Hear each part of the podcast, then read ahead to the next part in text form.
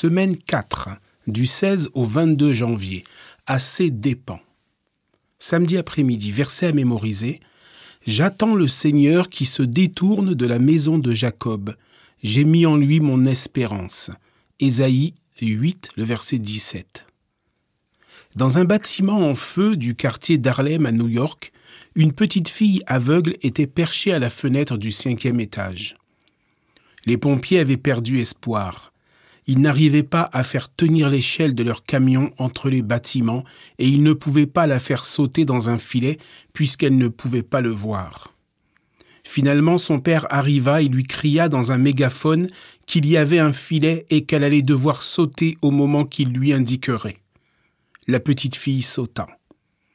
Elle était tellement détendue que dans sa chute de cinq étages, elle n'eut rien de cassé, ni même un muscle froissé. Elle faisait totalement confiance en son père. Alors quand elle entendit sa voix, elle fit ce qu'il lui disait être le mieux pour elle.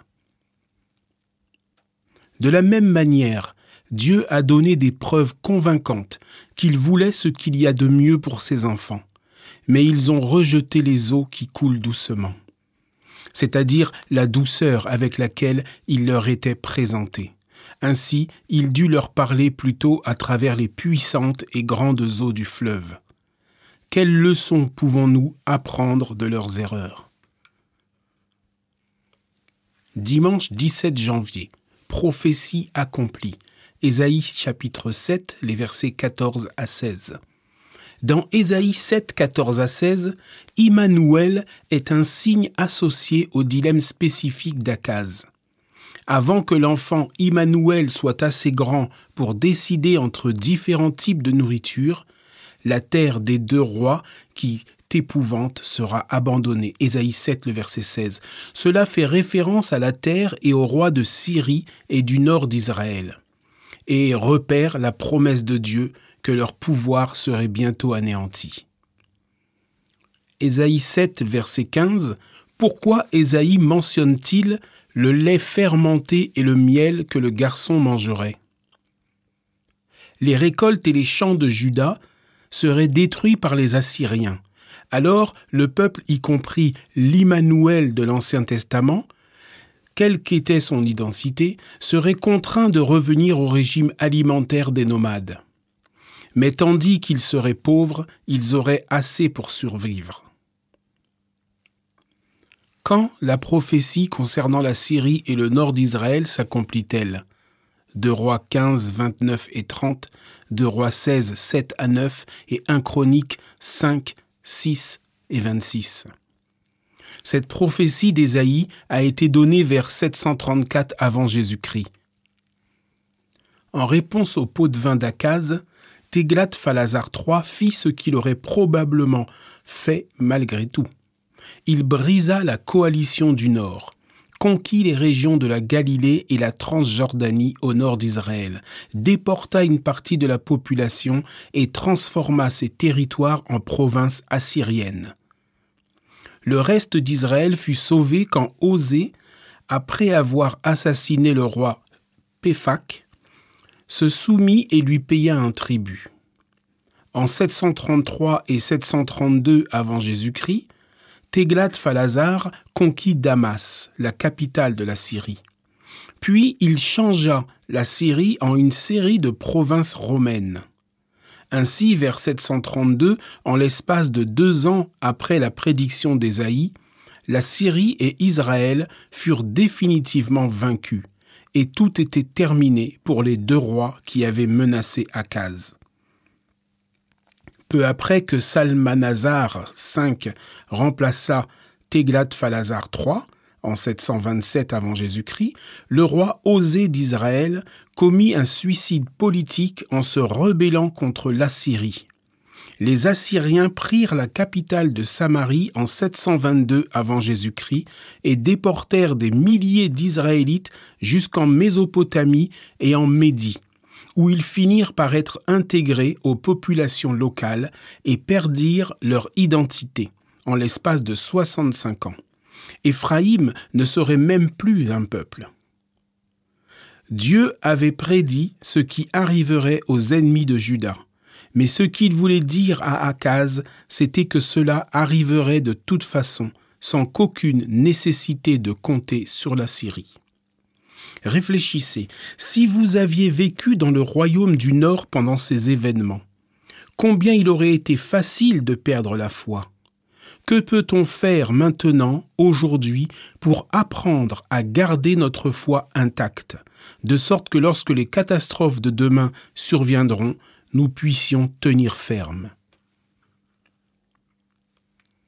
Lundi 18 janvier. Conséquences prévues. Lisez les versets Ésaïe 7, 17 à 25. Qu'arrivera-t-il au pays d'après ce que dit le Seigneur? Pourquoi ne devrions-nous pas être surpris par cette issue?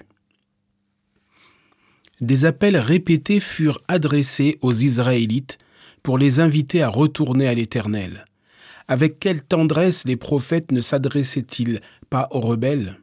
Aussi leur exhortation ardente à la repentance portèrent-elles des fruits à la gloire de Dieu? Prophète et roi, page 247 par Ellen White. Ainsi, pour Akaz, l'homme de peur plutôt que de foi, la bonne nouvelle de la part de Dieu était que la Syrie et Israël seraient anéantis. La mauvaise nouvelle, c'est que la Syrie, l'allié et ami qu'il avait choisi pour l'aider, se révélerait un ami bien plus dangereux que la Syrie et Israël ne l'avaient été. En refusant la délivrance que Dieu lui offrait gratuitement, Akaz avait la défaite assurée. Si Akaz pensait que son monde s'écroulait maintenant, les choses n'allaient pas vraiment s'arranger. Mieux vaut trouver un abri dans le Seigneur que de mettre sa confiance dans les humains. Psaume 118, le verset 9. Comment Akaz pouvait-il croire que Téglet-Phalazar III se contenterait de séparer des pays au nord et respecterait Juda? Les écrits assyriens, comme les annales des rois assyriens eux-mêmes, témoignent du fait que leur soif de puissance était insatiable. Lisez 2 Rois chapitre 16 les versets 10 à 18 et 2 Chroniques 28 20 à 25. Qu'arriva-t-il à Akaz? Quel principe spirituel voyons-nous se dérouler ici? Pourquoi ne devrions-nous pas être surpris de ces actes? 2 Chroniques 28, 20 à 23 résume puissamment quelle fut la conséquence du choix d'Akaz qui demanda de l'aide à l'Assyrie plutôt que de s'appuyer sur le Seigneur. Notre tendance naturelle est de nous fier à ce que nous voyons, sentons, goûtons et touchons. Les choses du monde, en fait. Pourtant, nous le savons, les choses du monde sont éphémères. Voyez 2 Corinthiens 4, le verset 18. Que nous dit le texte? Comment peut-on mettre en pratique son message dans nos propres vies? Quelle différence cela fera-t-il pour nous? Mardi 19 janvier. Un nom qui en dit long. Ésaïe 8, 1 à 10. Vous vous imaginez en train de jouer au ballon avec le deuxième fils d'Isaïe, le temps de dire Maher Shalal Azbaz Passe-moi le ballon, il serait déjà trop tard. Mais la signification de son nom est encore plus longue que son nom lui-même. Vite au butin, en hâte au pillage, ou qu'on se hâte de piller pour qu'on se précipite sur le butin. Le message du nom est clairement associé à une conquête rapide, mais qui conquiert qui? Ésaïe 8, verset 4. Ésaïe 8, 1 à 10 renforce le message du chapitre 7. Avant qu'un enfant n'atteigne un certain stade, les butins de guerre des capitales de Syrie et du nord d'Israël seront pris par l'Assyrie. En outre, puisque Judas avait refusé le message d'assurance de Dieu, représenté par les eaux de Siloé qui coulaient doucement, à Jérusalem, il allait être submergé par la grande puissance de l'Assyrie, représentée par la crue du grand fleuve Euphrate. Comme Akaz s'était tourné vers l'Assyrie, le nom des fils d'Ésaïe renvoyait à Juda ainsi qu'au nord d'Israël, vite au butin, en hâte au village. Mais un reste reviendra. Pourquoi l'espérance demeure-t-elle? Parce que l'Assyrie remplirait certes le pays d'Immanuel, mais ils avaient encore la promesse que Dieu est avec nous. En effet, ce que l'on voit ici, c'est un thème qui imprègne tout le livre d'Ésaïe, à savoir que malgré les jugements sur les ennemis de Dieu en Juda et dans d'autres nations, rendus sous forme de catastrophes militaires, de souffrances et d'exil, le Seigneur demeurerait néanmoins avec les fidèles survivants de son peuple et les ramènerait dans leur pays. Pourquoi Ésaïe nous dit-il qu'il a fait enregistrer légalement le nom de son enfant et a eu des relations conjugales avec sa femme? La prophétesse Ésaïe 8, 1 à 3. La date de la venue de ce fils était centrale dans sa portée en tant que signe. Comme pour le signe d'Immanuel, la victoire de l'Assyrie sur la Syrie et Israël surviendrait rapidement, avant que le garçon ne sache appeler son père ou sa mère. Quand Ésaïe enregistra légalement le nom du garçon avant même sa conception, il fit de l'enfant et de son nom une prophétie publique qui pourrait être confirmée par les événements ultérieurs. Malgré les erreurs répétées de la part de son prétendu peuple, le Seigneur était toujours disposé à les sauver. Comment mettre en pratique ce principe à nous-mêmes, notamment quand nous échouons et que nous tombons dans notre vie spirituelle personnelle? Mercredi 20 janvier. Rien à craindre quand nous craignons Dieu lui-même. Ésaïe 8, les versets 11 à 15. Dans son premier discours d'investiture, le président américain Franklin Roosevelt déclara à une nation abattue par la Grande Dépression La seule chose dont nous devons avoir peur, c'est la peur elle-même. Le message d'Ésaïe au peuple découragé est le suivant. Nous n'avons rien à craindre quand nous craignons Dieu lui-même. Dieu avertit Ésaïe de ne pas craindre ce que son peuple craignait, mais de le craindre lui. C'est un thème important des Écritures. Par exemple, dans Apocalypse 14, les versets 6 à 12, trois anges proclament un message mondial. Craignez Dieu et rendez-lui gloire au lieu de craindre la bête décrite au chapitre 13 et de lui rendre gloire. Comment comprenez-vous l'idée de craindre Dieu? Qu'est-ce que cela signifie, notamment au vu du commandement d'aimer Dieu? Dans Matthieu 22, le verset 37 La véritable crainte de Dieu, car il est saint, signifie que vous le reconnaissez comme la puissance suprême dans l'univers.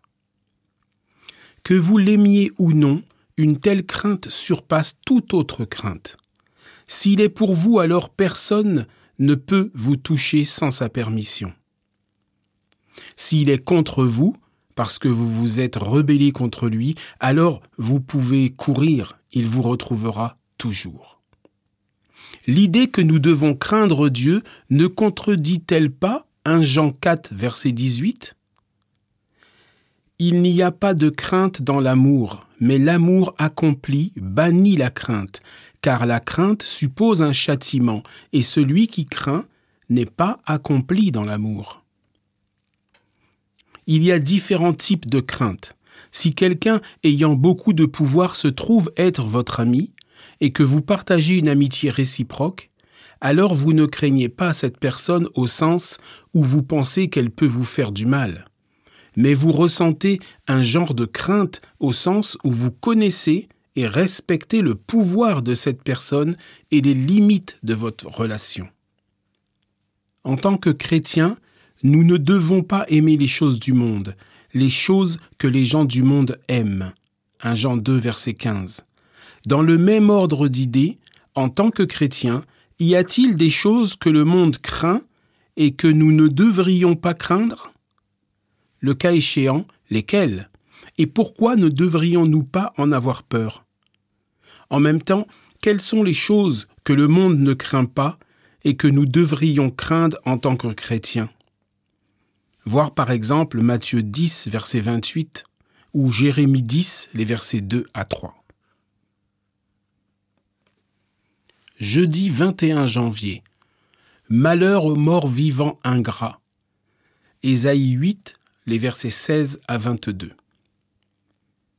De quoi parle-t-il?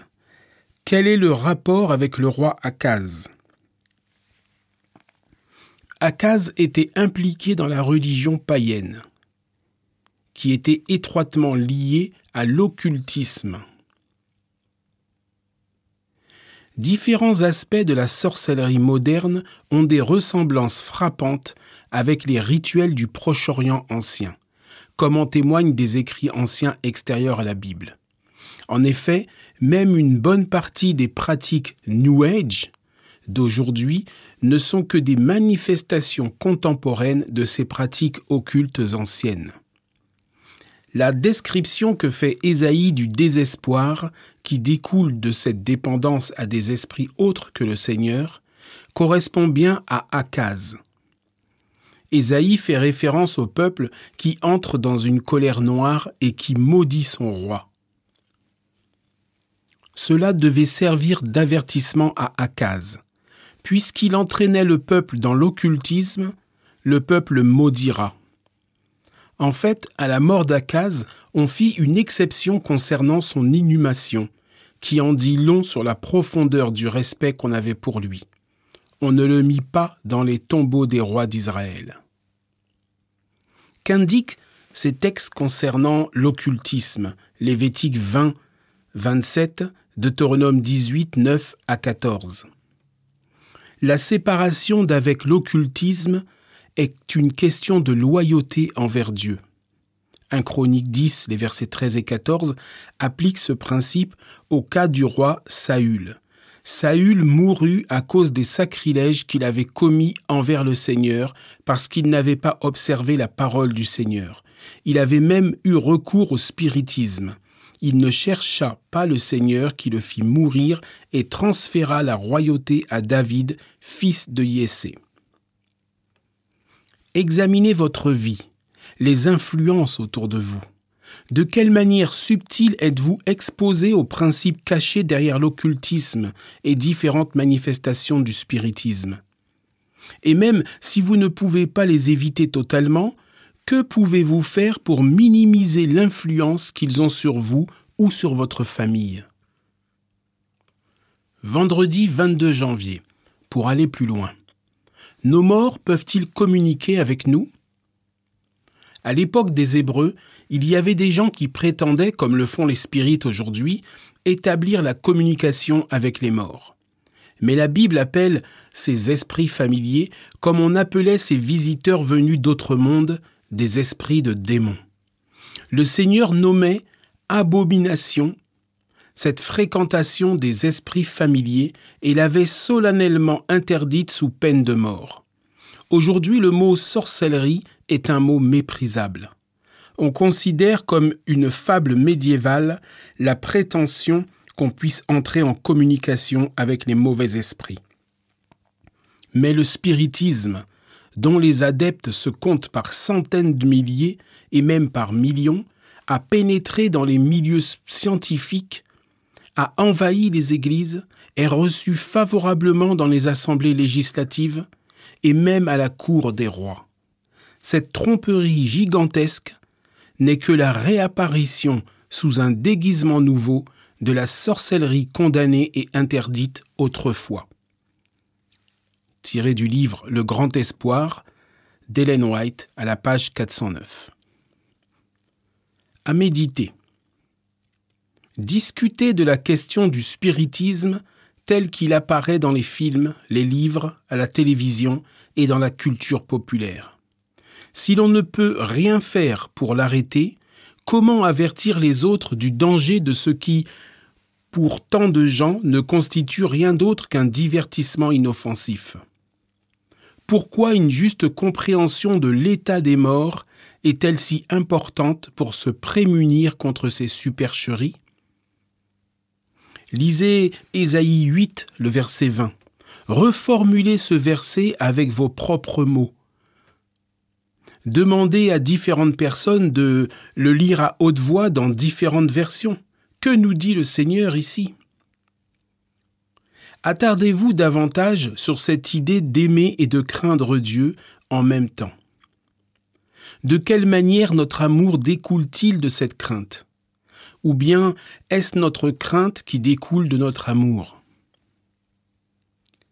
Pour résumer, par l'intermédiaire des actes et de la famille d'Ésaïe, ainsi que par ses paroles, Dieu a affirmé le message d'avertissement et d'espoir.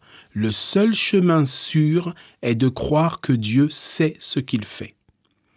Il a à la fois l'amour et le pouvoir de guider, de protéger et de subvenir aux besoins de ceux qui le laissent faire. Pour ceux qui se tournent vers d'autres puissances, il n'y a que les ténèbres.